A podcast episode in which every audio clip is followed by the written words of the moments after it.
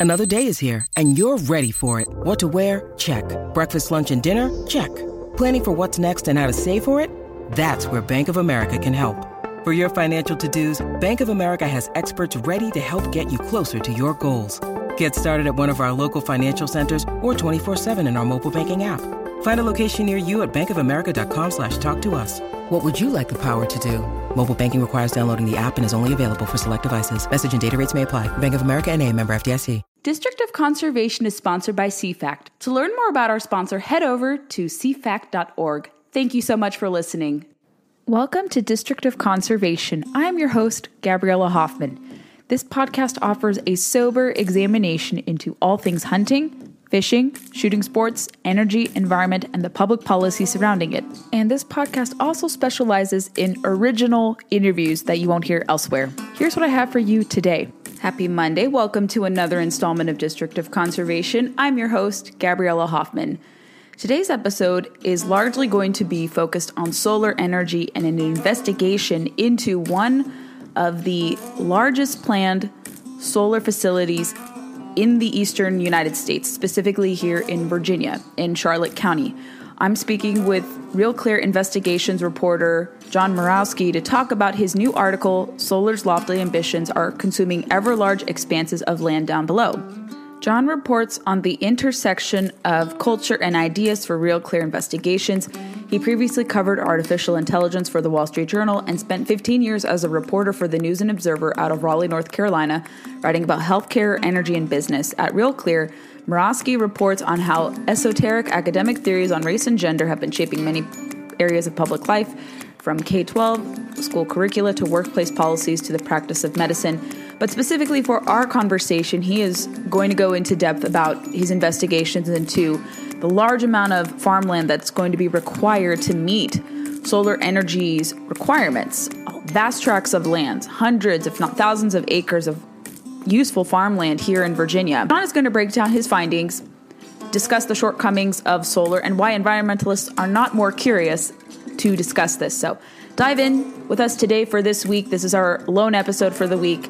And let's learn more about solar and some of these projects that are going to be potentially explored. Today, we're going to largely focus on solar farms, largely leaning off of one investigation by our guest today, John Murawski of Real Clear Investigations. And he really has dived deep into some projects that are panning out here in Virginia and that could possibly expand across the nation. So, John, thank you so much for joining District of Conservation.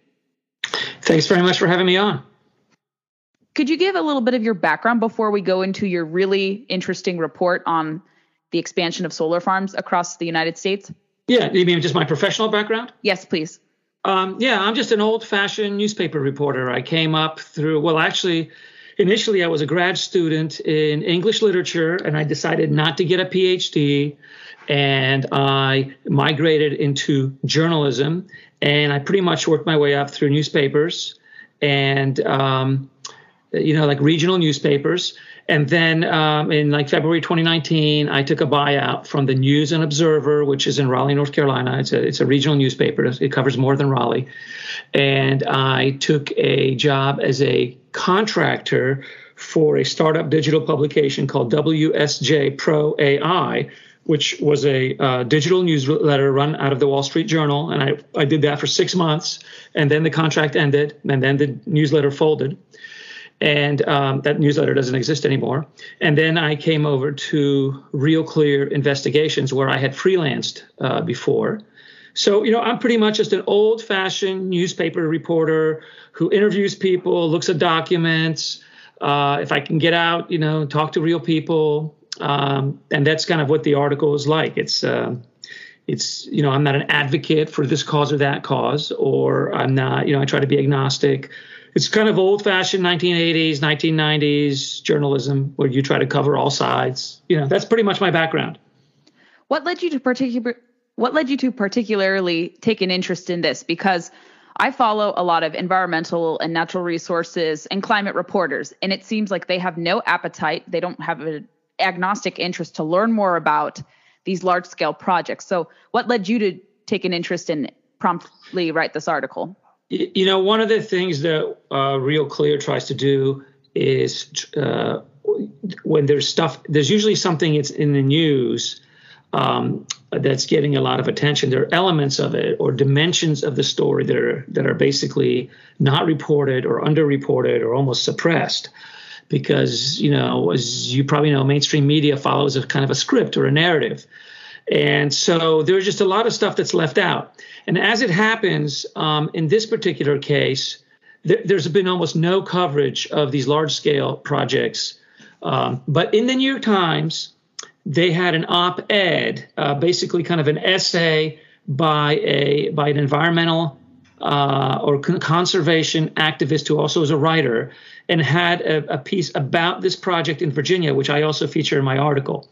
And um, and it mentioned some of these reports that I cited, and it just meant gave hints that this is a larger story. So I thought this is a piece of a puzzle that I can fill out with, you know, fill out the whole puzzle, try to figure out what the rest of the puzzle is. And so that is how I got tipped off to it by seeing actually, which is rare, but seeing an op-ed in the New York Times. Um, uh, it was it ran as an op-ed. I get it was almost like a magazine article. It, it was fairly interesting, and it it had um, it, it, revealed some of the information that I have here.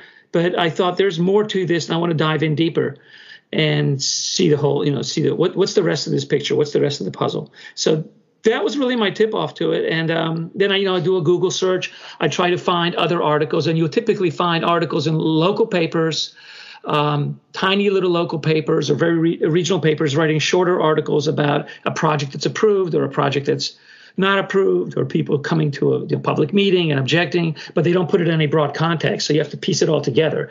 It's like little fragments of information that you have to collect and try to piece together into a whole. The article is entitled Solar's Lofty Ambitions Are Consuming ever larger expanses of land down below. And you chiefly focus on Charlotte County, Virginia, which is just due south of Farmville, Virginia. So that's about from Northern Virginia, three, three and a half hours. Yeah. Very rural area.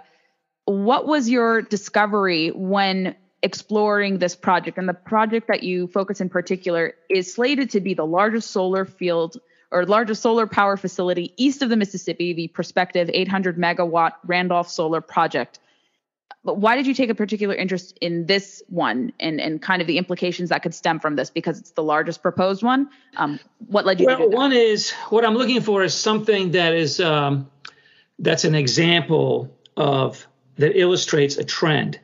And so this one would be the largest solar farm east of the Mississippi. Um, and of course, there'll probably be a larger one eventually.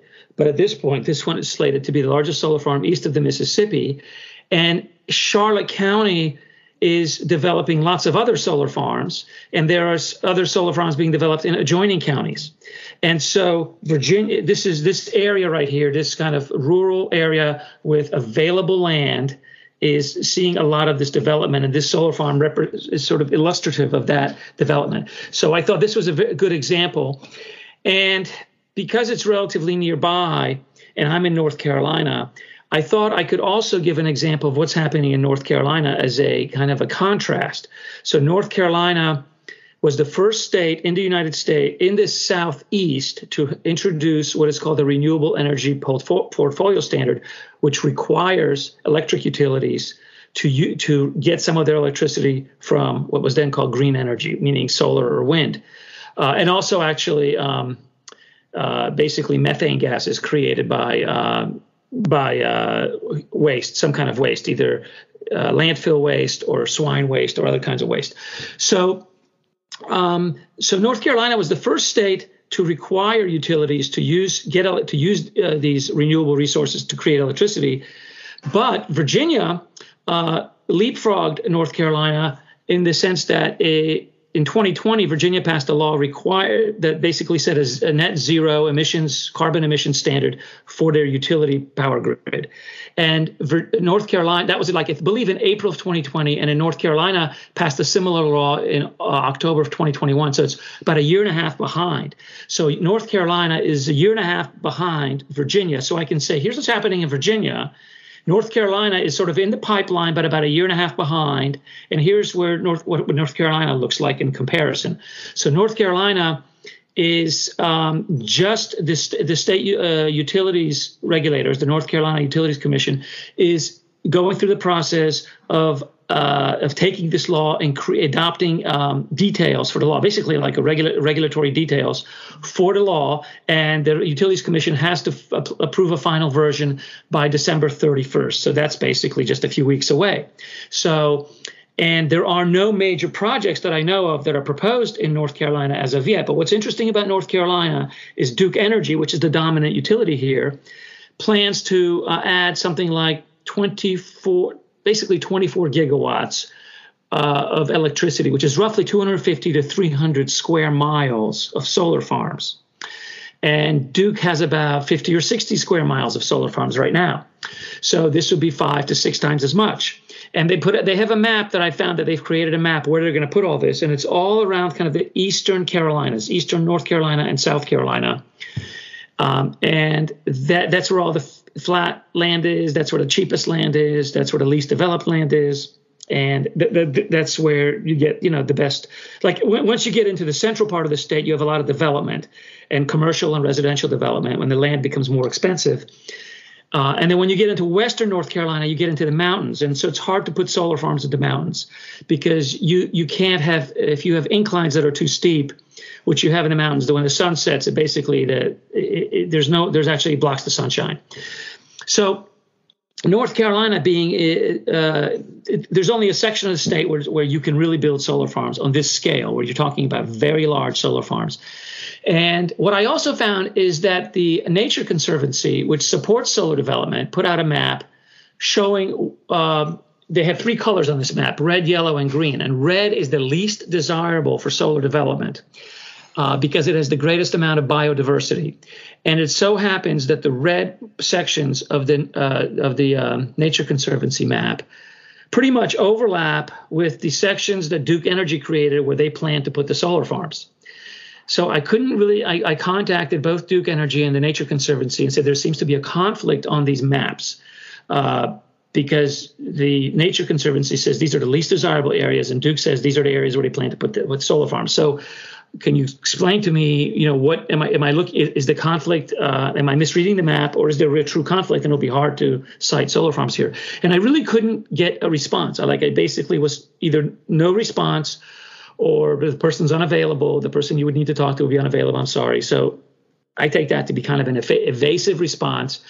And you know my instinct as a journalist is when people start being evasive like that they, there's something they don't want to tell me and so, you know, now of course, you know, we know that um, you know people can kind of plead their Fifth Amendment rights, and uh, they can plead the Fifth, and it doesn't. It's not self-incriminating, but in journalism, it looks suspicious when people can't give you a straight answer.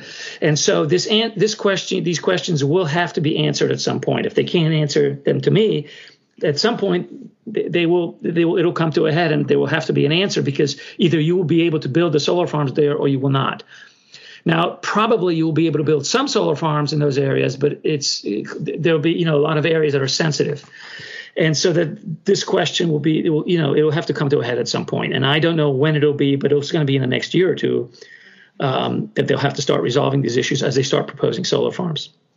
So that'll be an interesting thing to watch, um, and we'll see if the you know if the journalists in um, North Carolina you know discover this issue, but if there are huge protests if there are lawsuits, if there's a lot of noise and attention, um, you know, eventually it's going to be hard to ignore. The other thing I should mention is these solar projects are all handled pretty much around the country at the very local level. So these are pl- local planning and zoning boards and local county commissions that issue permits for these solar farms. And so they tend to end up in local courts with local opposition and local support. And that's one reason I think that they don't make the news because we don't have a lot of journalism out there anymore. You know, newspapers are the media empire, uh, landscape doesn't it's not the same as it was 10 15 years ago where you had a vibrant sort of functioning press and you know the newspaper newspapers like um, the Charlotte Observer or the News and Observer, they're, they're, they're gutted. They don't have the staff they used to have, and they just can't. They I mean, when I was at the News and Observer, we had three reporters covering healthcare. I was one of them at one point. Um, there were always several reporters covering um, the environment, and th- that no longer exists. So there just isn't the manpower or the woman power to focus attention and resources to spend you know time that's you know several weeks possibly to drive to these places to talk to people to look at maps to look at documents to look at regulatory documents. It's very time consuming. You know journalism is just a highly inefficient labor intensive process. And so it's very time consuming. There just isn't there aren't people to do it. And it's one reason it's not getting attention. You mentioned the paradox of the fact of you know combating climate change and global warming it's going to require using deforestation and essentially clearing lands. And um, i don't know if you watched the show called yellowstone but they made a very interesting scene with um, kevin costner's character who's a governor in the show. And he confronted a policy advisor who said well to protect sage grouse you're going to have to uh, you want to clear the the fields to have solar panels installed there. So it's it's it's very current and very interesting. But um, yeah, a lot of the environmentalists, going off of your report from what I read too, it seems like they don't want to answer for this. And you mentioned that they're very critical of fracking, they're very critical of pipelines and oil and gas development, but they're very radio silent here. Um, especially because only 2.8% of the U.S. electricity grid is currently solar, um, and it does require these kind of questions about what potential endangered species are going to be impacted by clearing these fields to accommodate solar goals in, in their mind, um, how many people may have to be displaced, uh, if it's going to encroach on different arrangements between, you know, let's say if it falls on uh, public lands and, and private landowners, what kind of conflicts it could create there. So it's it's very fascinating, like you said, that they don't want to answer this. Why do you think that is? Because this could have even a greater toll on the environment than let's say, uh, existing um, energy development projects? Why don't they want to answer for that, you think? Well, I think one reason is that right now, 2.8% of uh, electricity in the U.S. is created by solar power. Um, and that's going to there there are different there you know different projections as to how much solar power we're going to end up with but it goes up as high as 45% and that's the department of energy that's not you know that's not some solar energy pr that's a U.S. Department of Energy projection. Uh, there are other projections that are like 22%. But in either case, it's the amount of solar power that we're going to have and the amount of land that will be needed is going to increase by anywhere from, you know, 5, 10, 15, 20, uh, you know, up to 50, uh, up to actually 10 times as much, right? So um, this issue is going to become impossible to ignore because it tends to be concentrated in areas where you have available land, access to transmission lines, and farmers and property owners willing to basically trade in to, to basically what I wrote in my article to to trade up from um, uh, soybeans to sunbeams to harvest from harvesting soybeans to harvesting sunbeams, and so there, there it tends to be concentrated in just a few areas. Now, the reason, you know, um, in the case of fracking, in the case of strip mining, in the case of all the other kinds of things that the um, environmental activists tend to oppose, there's a, there's a clear demarcation between oil and gas, you know, big oil, big gas, big corporations, and then the good guys developing the spotted owl. In this case, the industry is solar energy and they've been aligned with the solar energy. Many of their of the people who donate to these organizations support solar energy. And so it puts it creates a conflict that has to be resolved that's why it's a paradox. Um, these organizations can't be out there publicly denouncing solar energy because they've been supporting solar energy and they still support solar energy as a clean uh, clean response to and a clean solution to to climate change so it just puts them in a bind because it's something that they it's a technology that they support and they believe will be is provides you know a, a solution to climate change. Now, this issue has come up with um, with wind farms, for example. Wind farms, um, there are bird kills associated with wind turbines, and this this kind of this, these kinds of paradoxes have arisen before, and they tend to be downplayed and muted because it just um, you know they, they're trying to find a way to get around you know to they, they, they serve you know you you always serve someone's interest. You always have a um, you always answer to someone and they, and and the answer and the sort of the donors that they answer to are donors who support these technologies and support the environment. And generally those two things go hand in hand. But, but there are always trade-offs. Every technology every energy solution has uh, benefits and but it also has trade-offs so one of the trade-offs of solar energy is that it's intermittent. It only produces energy about 20% of the time, and 80% of the time it's just sitting there idle, usually at night or when it's cloudy. And you know, and also increasingly, solar is going to take up a lot of land in concentrated areas. So presumably they're, they're hoping that it can be solved. You know, their their their their um, favored solution is to steer solar energy to what they call disturbed land and rooftops.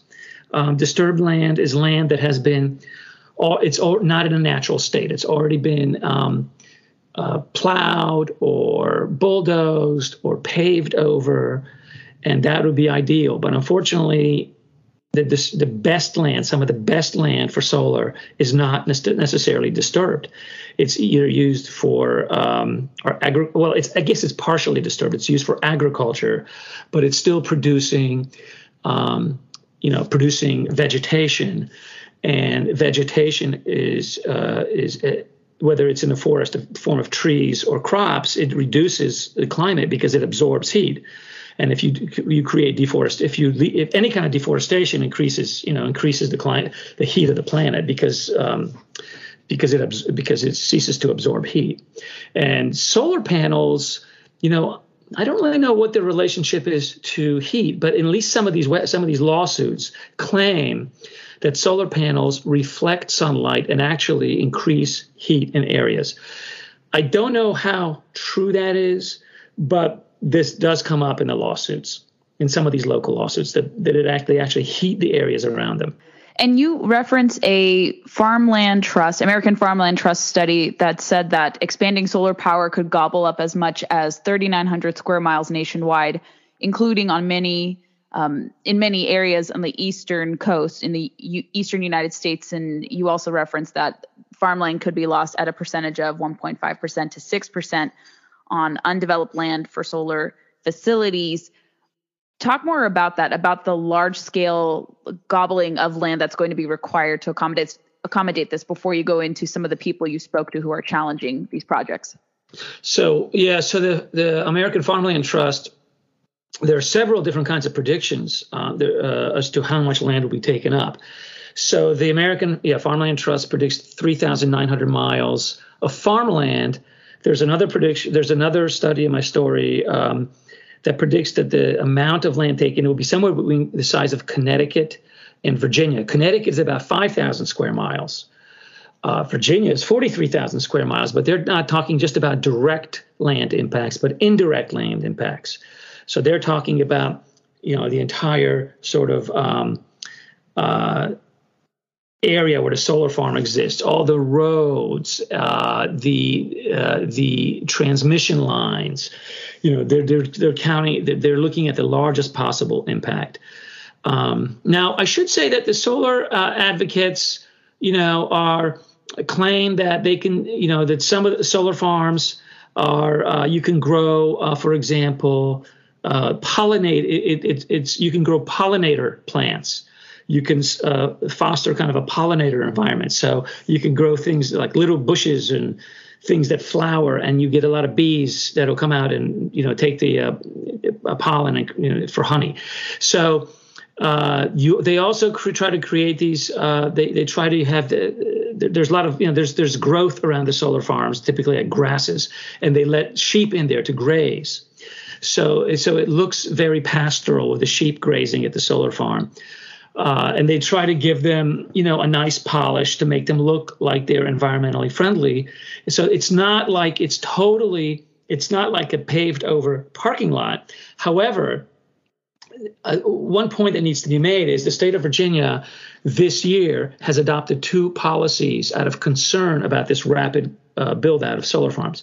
One is that they're going to be now treating them, solar farms, as an impervious surface. So a parking lot is an impervious surface, um, and you know concrete and asphalt is an impervious surface, and they're treating the solar farms as an impervious surface. Now, if you go out to a solar farm, you can walk between the panels. There's space between them. Uh, you can like ride a bicycle, ride a motorcycle between them. There's, you know, it's not impervious like a parking lot, but they're treating them as an impervious surface for the purpose of uh, water uh, runoff, stormwater runoff. Because what happens is it's it's the water is not just landing on land and on growth. What there's there's no growth underneath, and the amount of vegetation is limited, and the effect is that a, there's a lot of stormwater runoff, and it's similar to an impervious surface. So they start treating them as an impervious surface, which means you have to build uh, collection ponds and catchment areas, and uh, that's that's that's one effect that they have um, that that they're concerned about. So. Um, yeah, so uh, that, that's one of the effects of having, uh, you know, large-scale solar farms. You know, they used to be these solar farms. We should talk about the scale. Uh, you know, five, ten years ago, a one megawatt solar farm was a big deal. I mean, that used to make the news. And then they went up to five megawatts, and that was a five megawatt solar farm. Was you know the, the the governor would show up with a big pair of scissors and they would cut a ribbon and they'd have all these people out in suits and ties. That's what a big deal it was. So this solar farm that I wrote about in Virginia is 800 megawatts, and um, that's just in Charlotte County. And Charlotte County has three other solar farms in the pipeline that collectively will be 537 megawatts. And Halifax County, which is the next county over, has approved like 700 megawatts of solar farms. Um, and they, they could probably approve several hundred more megawatts, according to their county manager, county administrator. They've, it's got like 13 miles of solar farms. And the county administrator told me they believe they could handle 20 square miles. So 13 miles is 700 megawatts. So, you know, 20 square miles would probably take, you know, be like 1,200, 1,100, 1,200 megawatts. So that's a huge amount of solar power compared to what we used to have before.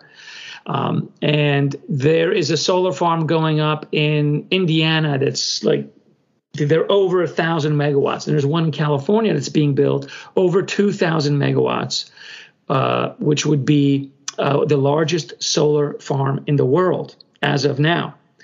So this is the scale we're talking about.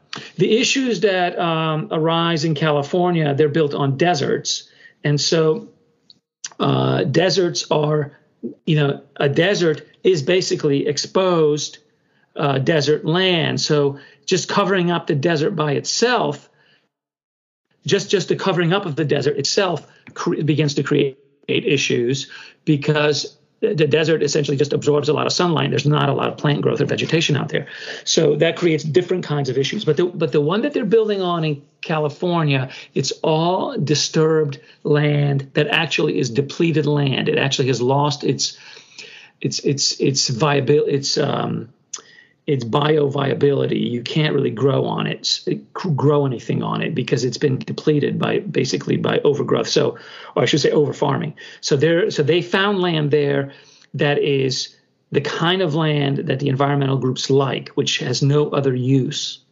So that's an example where they were able to find a solution. But the question is, you know, how much of that land is available? Some of these solar farms will have to compete for land that is also viable for either uh, biodiversity or for agriculture or forestation or, or, or basically tree farming. You know, they're usually not cutting down pristine forests. So when they cut down trees, it's usually tree farms that they cut down. Could you talk about the financial incentives that these salespeople from the solar industry offer? Sometimes they almost breach extortion levels and, and kind of are very um, they may they're they're very convincing in their arguments, and then they're very angry when you start to question how much you're spending. Um, when you learn that the upfront costs are not as inexpensive um, as advertised. So, could you explain kind of the way that they entice these farmers and landowners into getting into these arrangements, and what those type of enticements look like? Well, they offer so the value of your farmland is um, you know based on the value of your crops. And what they offer, they pay the farmers and property owners a lot more uh, for hosting solar farms than they would get for selling for grow for leasing their land. Let's say let's say uh, a farmer wants to lease. Uh, you own property, you, you would lease the land. I mean, you could farm it yourself, but you would typically lease the land to somebody who would come on your land and grow a crop and would pay you for the use of the land, and then they would sell the crop and make a profit. And so let me just look what I said. I believe it was, I mean, let me just check my article for the number so I don't misquote. But Yes. So I talked to someone who was a large landowner in um, uh, in Charlotte County, and he said he could lease the land for thirty-five to forty dollars an acre to a farmer who would grow soybeans, and he could lease it for up to hundred dollars an acre to a farmer growing corn. And I saw an article about the uh, project in Indiana where it's about two hundred dollars to grow corn, and instead. The solar developers are paying these landowners between $800 and $1,000 per acre with a 2% annual escalator for growing, uh, for basically hosting solar farms. So it's, you know, it's 10 to 20 times as much money for the same land. And so it's really no contest uh, for these landowners. Apparently, some of the landowners turned down these offers, but um, in most cases, I think they would be happy to have the offer. They see it as a property right to use their property uh, as they see fit, as long as no one is harmed. And they believe that there, there is no harm there. They believe la- largely what's happening there is jealousy and uh, envy. And people who don't get into the contract then turn against them out of envy. So that's how they how they see what's happening there. But it does cause some you know conflicts and bitterness in these communities. Um, for the county itself, so I talked to the county administrator in Charlotte County, Daniel Witt, and he said the Randolph Solar Project, which is the 800, mega, 800 megawatt project, will generate $310 million over 35 years in various forms of revenue. So it's property taxes, revenue sharing agreements, and things like that. And this is a huge amount of money for them, uh, more than they would ever see from the uh, just from regular farming. So for them, it's very attractive too. And, you know, I'm not sure I would call it extortion. I mean, it's just a competition for funds and it's an economic competition where the solar farms just win hands down because they um, they just they, they they offer so much more money to these property owners and they bring in so much more money for the counties. So, but it does change the character of the of these small counties when you know when you know uh, you know when you have like you know when we talk about the available land like Duke Energy, you know, said that they will take up less than 1.5 percent of the prime farmland, but they will also, but uh, uh, uh, of an entire state. But in a, in a particular county, it might end up. It's not going to be. It's going to be a much larger percentage in a small county, right? In some counties, it'll be zero percent, right? Like Fairfax County which is a highly urbanized county outside of Washington, D.C., there's not going to be large solar farms. So you could pretty much say it's going to be 0%. But Charlotte County, Halifax County, places like that, the percentage will be much higher than the 1.5% because it'll be concentrated there. I don't know how high it'll be. Um, but it's going to be high enough that people notice and it causes you know it causes some concern at least from some people so so that's how it looks so they just offer a lot more money than you can get from conventional farming what I should have mentioned in terms of extortion, I'll, I'll clarify for listeners there. Yeah. Um, so there have been, I, have seen and read different reports in terms of how they kind of behave like vultures and they come in uh, when certain individuals get into these, let's say, contracts with, let's say, solar power for, I think it's placing it largely on your roof. I haven't seen it yet, maybe on the the land development side when you're placing it on your on farmland. Uh, but anytime uh, people have kind of gotten buyer's remorse from investing in solar, um, a lot of the salespeople come at them and threaten them and can't get them out of the arrangement. And they've had to go to local news stations to essentially get them out of the contract and paying all these ridiculous fees. Um, have you ever seen that kind of behavior kind of emanate in in your reporting on solar because i know for like i said for rooftop solar installations there have been various reports in arizona and other states where people want to get out of the contract because it's too expensive for maintenance it's not as energy cost of saving or um, not as uh, cost savings for energy as it was touted to be. Um, but have have you observed that behavior with this type of solar development at all? I have not observed what you're describing for these rural and agricultural projects, um, but nevertheless, these uh, utilities and solar companies are basically accused of muscling their way into these areas and using their huge corporate heft and influence to outmaneuver you know far small landowners who aren't sophisticated because you really need to have a lawyer to help you understand these contracts. So these kinds of accusations do arise. I don't know I, you know i don't know how valid excuse me how valid they are but they do arise because the situation becomes tense. So the particular example with um, in Virginia with Dominion Energy is the solar. De- there was a solar developer, SolUnesco, that developed this, uh, the Randolph Solar Project, and then SolUnesco sold it to Duke Energy for an undisclosed price. And so, SolUnesco basically uh, put under uh, option something like over 20,000 acres of land, but it's only going to develop a small portion of that land. They're not going to develop all 20,000 acres. They're only going to develop a portion of that. But they needed to have the option to assemble the solar farm. And so what they what they did is for those landowners who will not be part of the project, they have created a $3 million fund and they will distribute that $3 million to the landowners who will not be part of the project. Now, there's I talked to a person there who is opposed to the solar farms, and he sees that $3 million as a kind of basically hush money, corporate hush money being paid to um, the landowners who won't be part of the project so that they don't turn against it. Now, I'm not I don't know how accurate that is, but I'm just offering that as an example of the kinds of suspicion. You know, that's, that's a level of suspicion that you see when these projects come in. It doesn't mean that the accu- I don't want to just imply that the accusation is true just because someone's making it.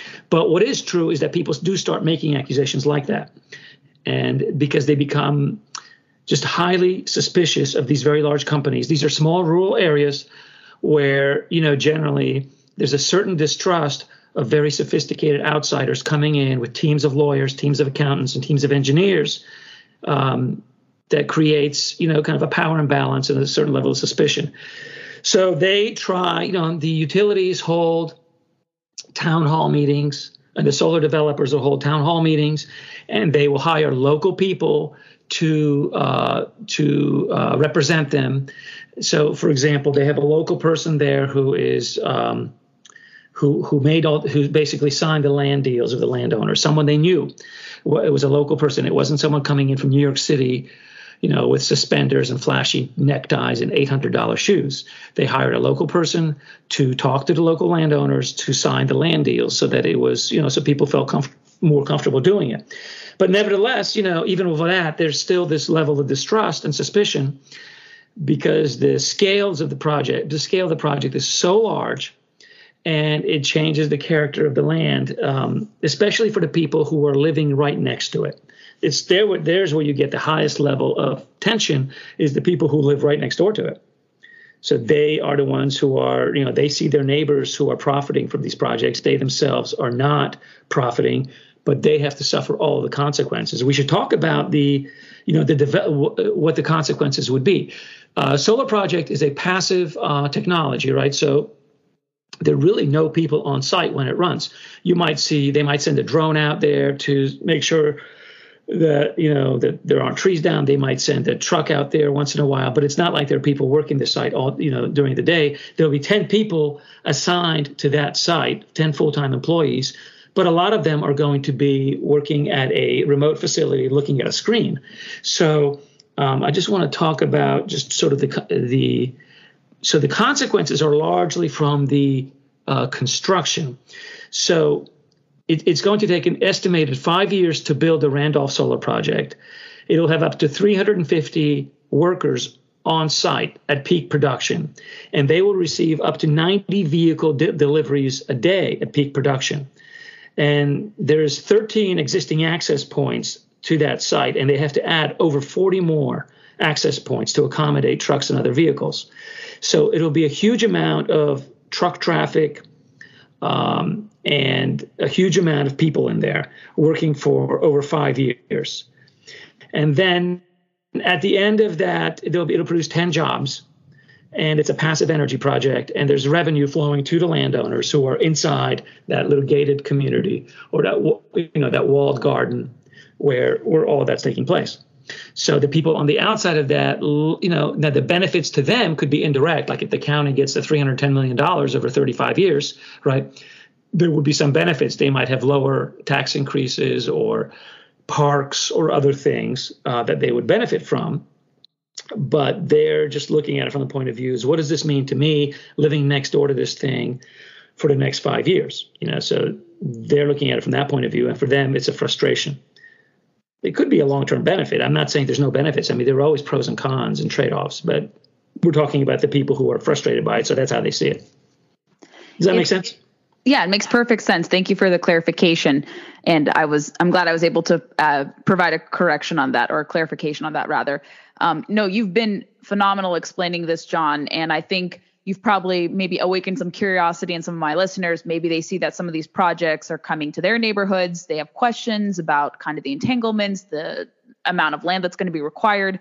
Where can people connect with you if they have potential tips? They want to read more of your reporting work. Where would you like to defer them to? So at the end of my article, um, you will find my email address, um, and you can just email me from um, it's Jay Murawski at realclearinvestigations.com. And I believe there's John Murawski at realclearinvestigations.com. But since most people are not going to know how to spell my name, which is M U R A W S K I, the best thing to do is just find the Real Clear article about solar energy. You can Google it. It's actually up on the site right now. And then when you scroll to the bottom of the article, you'll see my name.